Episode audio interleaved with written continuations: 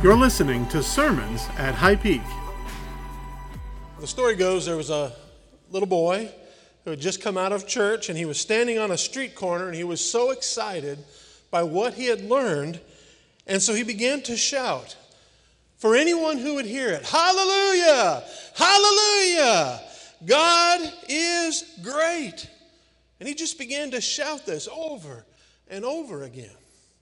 Well, about the same time, a science professor from the local college had been in a coffee shop near the church, and he was coming out, walking back to his office to get ready for the next day's classes.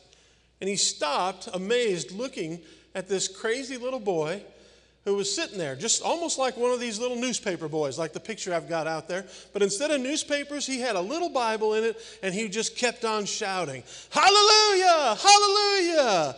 God is great! And so he looked at that little boy and uh, he stopped him, interrupted him. He said, What are you yelling about, young man? He said, The little boy said it one more time, this time changing it a little bit. He said, Hallelujah, hallelujah, my God is great. And just shouting that. And he kept on going. And the man stopped him again and asked him why. And he, uh, the little boy turned to that little Bible that he had just been given, to the lesson he had just learned, and he turned it open to Exodus chapter 14. And he said that he read about that story of how God had delivered the children of Israel out of Egypt. And how he had done so by making the water of the Red Sea to part and all of the children of Israel, thousands and thousands of them, were able to walk across the Red Sea on dry land. And he said, I was just amazed to hear that. And it made me just want to shout, Hallelujah, hallelujah, my God is great. Well, that professor looked at him and sort of smirked and laughed a little bit under his breath. But the boy just kept going. Hallelujah! Hallelujah! My God is great. So finally, that science professor just stopped him one more time and he said, Young man, can I explain something to you? All of this is easily understood through science. Because that wasn't the Red Sea. And in fact, originally they said it was called the Reed Sea, which is far, far uh, uh, north of the Red Sea. And it's really just a marshy land. There's only about 10 inches of water at a normal time. And that the children of Israel were easily able to walk across that marshy land during that time. There was no great miracle of God parting a Red Sea. The little boy kind of thought. He scratched his head. Again, he opened up his Bible and he read it a little bit. And then it hit him. And he started shouting, Hallelujah! My God is great! And the professor stopped him again and says, What are you doing? I just told you it wasn't God, it, it wasn't a miracle, it was just a normal, ordinary experience. And he said, Listen, sir, I don't know about you, but the Bible here says that he made the most powerful nation on the earth drown in that water. And if he can do that with just 10 inches of water, hallelujah, hallelujah, my God is great. well, as you look at that, there's a lot of people out there today who are trying to explain away the miracles of Scripture. They're trying to make it seem as if there is no great God, there is no wonderful work that He's doing, and that all of it is just easily explainable by normal, ordinary experience. Well, I want you to know something. Even if every miracle could be somehow explained by science, who invented that? Hallelujah! Hallelujah! My God is great. Amen? But some people are unwilling to admit. And some people struggle with faith. They have such a hard time believing the simple truth that there's a God who created the world and that that same God loves you and cares for you and wants to work in your personal life in a powerful way today. I'll be honest with you, I've often wished that God would send some great miracle, especially when my faith is wavering. There have been times in my life where I have felt like the Father in Mark chapter 9, and you don't need to turn there. I'm going to read just a verse out of that. Uh, asked, he asked Jesus to heal his son. And he said that he had asked the disciples to come and, and heal his son, but they couldn't do so. Jesus had been up on a mountain with Peter, James, and John and had what we call the transfiguration moment, where God sent uh, beings from heaven down to encourage Jesus for what he was about to face. But in verse 23, it says, Everything is possible for the one who believes. And that father cried out and said, Oh, I believe. But in verse 24, he said it, Help my unbelief. Have you felt that way? Oh, I believe, God, but help me because I've got some serious doubts. I know you created this world, and I know that my problems are smaller than that. But sometimes it just feels like I'm all alone. So, God, I believe in you, but help my unbelief. Help my unbelief. That story, I think, gives us hope. It gives me hope to know that God works even in a weak faith. Because I believe faith is like a light switch on the wall. Not a dimmer switch, but the toggle switch. You either have faith or you don't. And he says, even a tiny, infinitesimal mustard seed of faith, even the smallest amount of faith is enough for God to work. And so sometimes I have to cry out, Oh Lord, I believe, but help my unbelief. I need you now. I need you to help me. And so, my hope is if you're feeling that even right now, as you look at the world and you see the uh, catastrophic nature of crisis in our country, or you uh, in your own personal life have something that feels just as devastating, that you can stand before God and just humbly say, Lord, I believe, but help my unbelief. And that by the end of this message, I hope we can all say, Hallelujah, my God is great. In order to do that, though, I want us to turn to an Old Testament story from the book of Exodus, taking a cue from that little boy in that story. We're going to look at Exodus chapter 19. This was uh, after Jesus delivered, or God rather, delivered the nation of Israel through the Red Sea, and they were already out in the wilderness, and they had already had some miraculous experiences of God. He had fed them with manna from heaven. He had brought water from a rock, and he had protected them from an attacking nation called the Amalekites. And after he did all of that, we get this as they come to the, to the mountain where God gives Moses the Ten Commandments.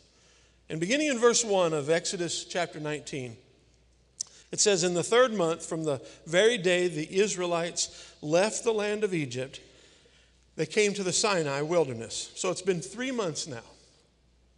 Now think about yourself right now and where you're at. And now think about where you might be in three months. Today is June 14th. September 14th. What might be happening in your life in three months? You know, maybe something miraculous will take place today. But then you'll have three months of life, three months of struggles, three months of the attacks of Satan, three months of need that you'll have to cry out to God to meet. And will you still have the same faith that you have today? Or maybe three months ago you would say, Boy, I just really had a strong faith. and then the COVID 19 showed up. And then there were riots in the streets, and you sat there and wondered, Is God even awake? What's going on? But the truth is, God is there for you. He's there for you from now, for the next three months, the next three years, and the next 30 years, and 3,000 years, if this world should last that long.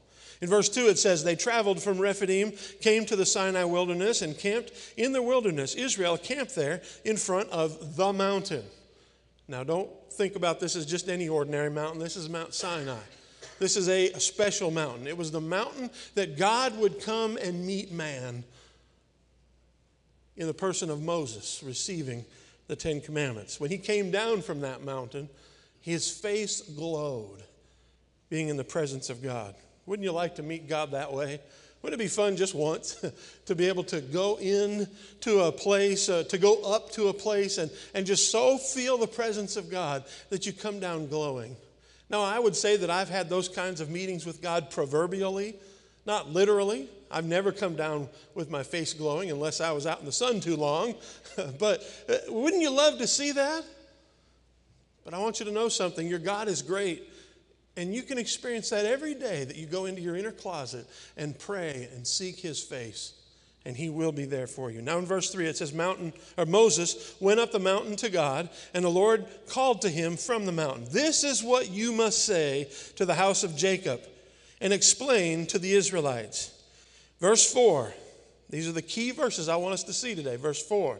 You have seen what I did to the Egyptians and how I carried you on eagle's wings and brought you to myself.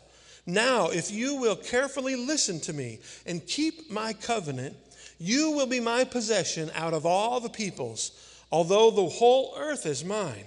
And you will be my kingdom of priests, my holy nation. These are the words that you are to say to the Israelites. So it says in verse 7 after Moses came back, he summoned the elders of the people and set before them all these words that the Lord had commanded them or commanded him. Then all the people responded together, "We will do all the Lord has spoken." So Moses brought the people's words back to the Lord. And at that point, he received the commands. You know, I think that a lot of us today might say that we are experiencing our own exile in Egypt. Not literally. I've never been to Egypt. Anybody ever been to Egypt? I've never seen it except on video. But essentially, we are living in our own Egypt. What was Egypt to the Israelites? It was a place of suffering. Uh, at first, it was a place of salvation from a, a terrible uh, famine in the land. They had gone down there to escape this famine, and it was by God's plan because he eventually also wanted to deliver them. Uh, 400 years after they first went, they were in incredible suffering. Many of the great pyramids that you see, or the Sphinx in Egypt, most likely were built during this period of time when the Israelites were there. Possibly some of them built some of those things. And they were being forced to work. They were slaves in the land, literally. And they cried out to God for a deliverer. And God sent Moses, and he brought about a deliverance through a miraculous event. And then there was a Passover event, and that foreshadowed the coming of Christ. Because on that Passover, that 10th plague that we find was the death of the firstborn son throughout the land. But God warned them and said, Look, if you will just take a lamb, sacrifice it, take its blood, and sprinkle it on your doorpost, then I will pass over that house and your son will be saved. And it was meant to show that God would protect our sons by bringing a Passover lamb. Jesus ended up being that sacrifice. And it's still true. God is still here for you. And He still wants to deliver you out of your very own Egypt, out of your suffering, whatever that may be. In verse 4, look what it says here You have seen what I did to the Egyptians and how I carried you on eagle's wings and brought you to myself. This phrase, carried on eagle's wings, it's clearly a metaphor for something. What is he talking about?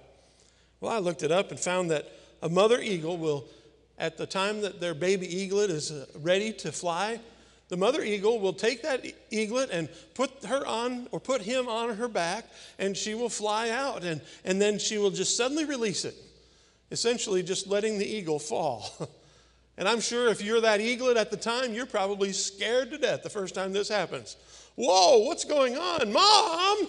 I can just imagine, you know, some cartoon maker putting this together. This would be a lot of fun and funny. But in reality, it's not very much fun when you feel like you're falling, free falling to your death. And some of you might feel like that right now.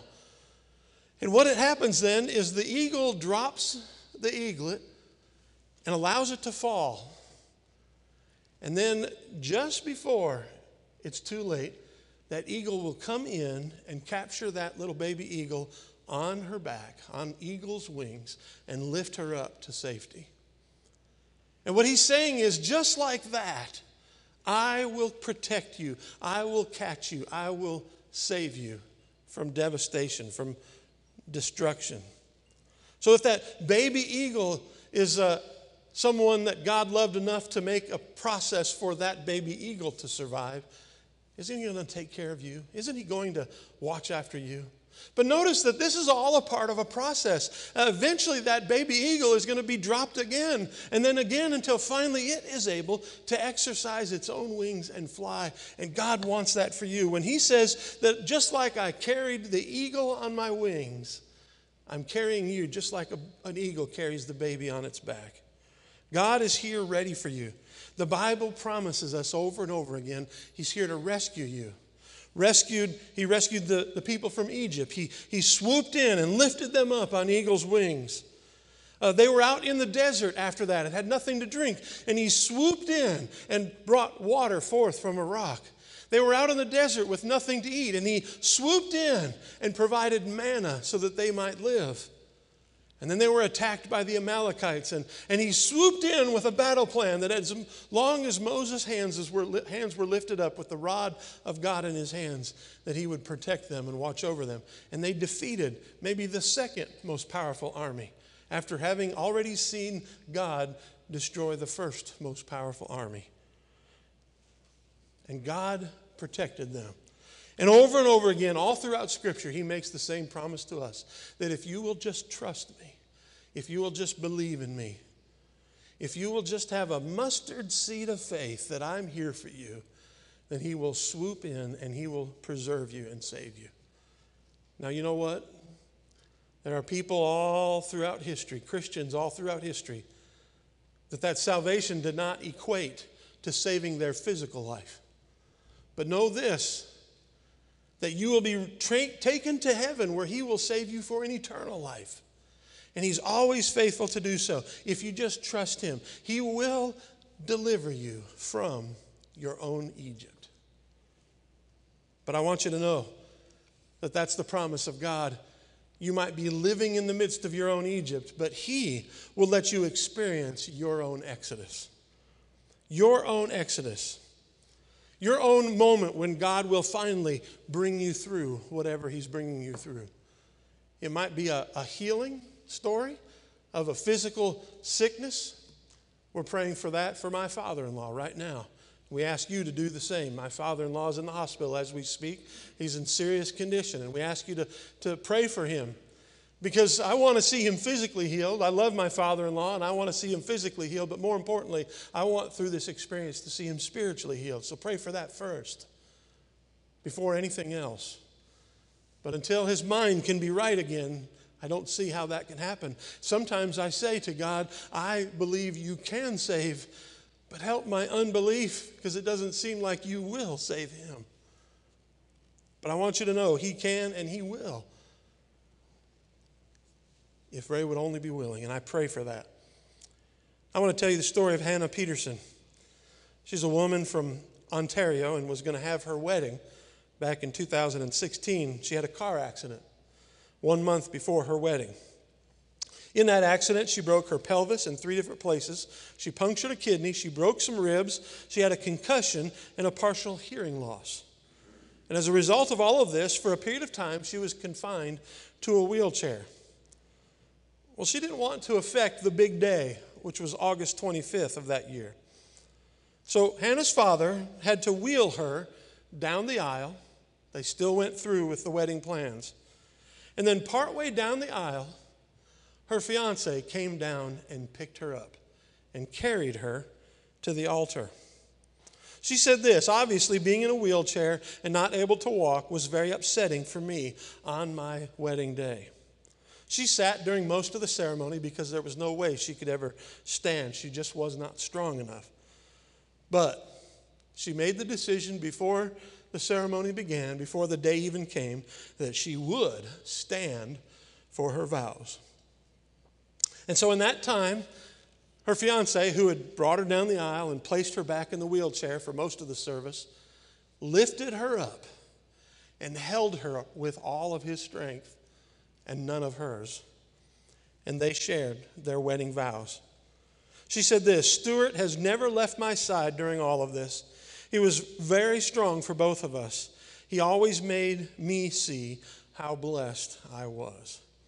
And as I tell you that story, to me, that's the perfect picture of God delivering us in our own personal Exodus story. You might be living in Egypt in suffering, wondering, is there a God who can deliver you? Yes, there is. Just know that He's there, and He'll help you with the rest. And He will lift you up as if you are an eaglet, lifting you up on eagle's wings. Again, verse 5. Now, if you will carefully listen to me and keep my covenant. You hear that? Listen to me and keep my covenant. You will be my own possession out of all the peoples, although the whole earth is mine. What he's saying there is, I'm going to make you special, a chosen people.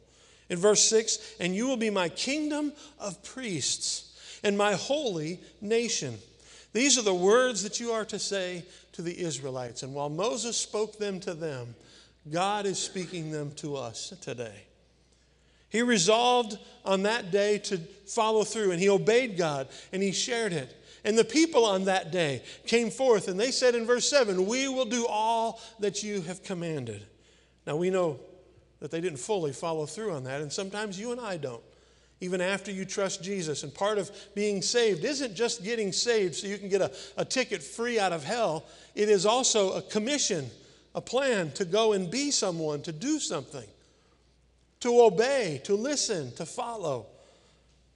And God wants to lift you up and He wants to carry you forth so that you can then become His royal priesthood, His holy nation. But we have a job to do in order to fulfill that covenant. To be a faithful bride, we have to stand with Him, even though He may have to be holding us up. We have to be obedient children to obey. But in obeying, we honor our Heavenly Father. And God rewards us. And that's the third thing I want us to see out of this. You might be living in your own personal Egypt, suffering. You might understand, though, that God wants to deliver you with your own personal exodus. He wants to restore you and pull you out. You have a purpose to fulfill. But in the end, we are awaiting our own personal eternity. In 1941, Violet Baylor and her fiance Samuel Booth uh, were taking a leisurely walk through the English countryside, and they were deeply in love, engaged. They had just recently been engaged, and as she walked through the countryside, she loved how the, the sun would sparkle off her glittering diamond ring that she loved so much. And they continued on and they got a little warmer and maybe a little t- testy with each other and they began to dispute some things and started to argue and actually got into a full blown fight. And you know how that is when you're so emotional because of the joy, sometimes the emotions on the other side can be intensified. Well, she got so angry, she took that ring off and she flung it out into a field and immediately regretted what she had done. And so they went out and they started looking for it everywhere they could. The field she threw it into had grass that was knee high. It hadn't been mowed or cut in a long, long time. And they looked for hours for that ring. And they were so upset. And she felt so guilty.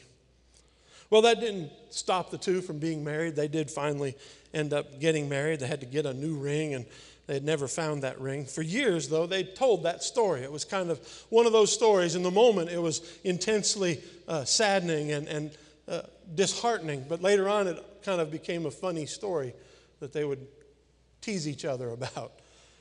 And so they told that story to their children. And then when their children grew up and had their own kids, they told it to their grandchildren. And they had a grandson. And uh, his name was Samuel just after his grandfather, and his grandfather eventually died. Fifteen years later, Samuel had an idea. He began to think about it. And he went out and bought a metal detector, and he found the field that they said that they were walking next to, and you can guess what happens next, right? He goes out with the metal detector and looks for hours, and finally, that noise as he picks up the ring because it detected the metal he takes it home and has it nicely cleaned, and a jeweler takes care of it to bring it and restore it back to its original state. And then he was able to present it to her 15 years after her, after her husband had died. that treasured ring came back home in 2008. I want you to know sometimes you and I make some mistakes, don't we? We get a little disheartened with God. We're frustrated looking at our life circumstances, wondering, does He really care? You might even be tempted to just fling the whole relationship into a field and say, forget it, that's over. But know this that God is there. God loves you, even in the midst of your dis- dis- disappointment with Him. And He's just waiting for you to return to Him. And He will take you back and He will restore that relationship and rejuvenate your faith in Him if you just ask for it. If you just say, Lord, I believe, help my unbelief. I'm here for you. I've got a purpose. I know you've called me for a reason. You've made me for the purpose of living for you, of, of serving you, and sharing the message of the gospel with others for you. And so I choose this day to trust you, to believe that you will save me, that you have picked me up, that you have called me, that you have chosen me. And I want you to know something that if you know that God has chosen you, you know that you have been elected by God. You say, well, that's a strange word to use. Yes, it is. So there's a doctrine in Scripture called the doctrine of election. You know, election that we participate is when you pick from amongst a selection of candidates and you vote for one over another. You pick one. Why? Well, you might have all kinds of reasons. You don't know who they are, and someone told you, vote for that guy or vote for her. or they are most aligned with your belief systems, or the other one said something horrible you don't like, and you'd never let that person into office, so, you're going to vote for her instead. It happens different ways. But I want you to know in this case, you and I choose God because He has saved us. And He knew that you would, I would pick Him. And so before time even began, it says that He picked you. You are elect, you are chosen. But you aren't just chosen for your own personal benefit, you are chosen for God's benefit. And just as it says here in Exodus chapter 19, verse 5 and 6, now if you will carefully listen to me and keep my covenant, you will be my own possession out of all the peoples. Although the whole earth is mine, he says essentially in that verse, I have chosen you. You are elect. And you will be my kingdom of priests and my holy nation. What does that mean? A kingdom of priests. A priest is a go between, a representative between people and God. The priest goes to the people with a message from God, and he goes to God with the sacrifice and the desire for forgiveness. Jesus is our great high priest, but he says, You and I, we are a nation of priests. And our job is to go out into all the world and share a message from God to the people, and to, to bring those people in our prayers back to God, and to bring those people back to God in a witnessing relationship where we tell them about Jesus and, say, You come and you make yourself, yourself that holy sacrifice unto God. That's the thing that fits, that's your reasonable service. And I heard one person explain the doctrine of election like this.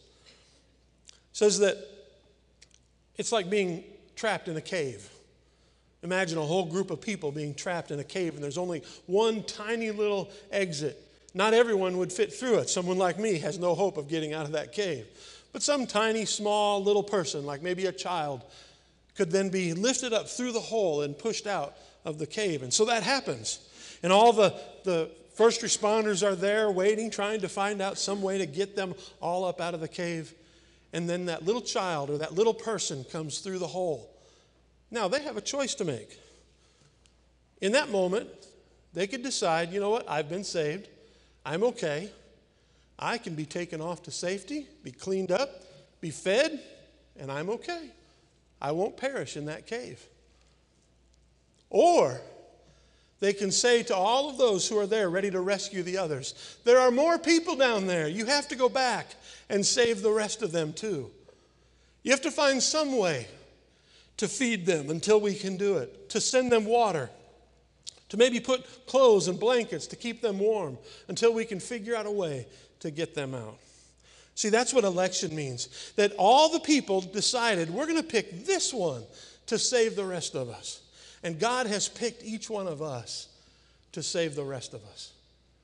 To go out and share the gospel message, to present it to others. Ephesians 2 8 through 10 says it like this For you have been saved by grace through faith, and this is not from yourselves, it's God's gift. Not from works, so that no one can boast. It's not your works that did it, God did it. It's not because of how good you are, it's because of how good and perfect He is. But then in verse 10, it says this For we are His workmanship, created in Christ Jesus for good works, which God prepared ahead of time for us to do. Before the foundations of the world were created, before the sky, sun, and moon was separated from the earth, before God even said, Let there be anything, He said, Let there be a person, a people of my choosing, which are called for my purpose, who are called by my name, to share my message to give it to my people and to let the whole world know so that we can be standing out on our street corners, shouting out to the whole world to say, Hallelujah, Hallelujah, my God is great.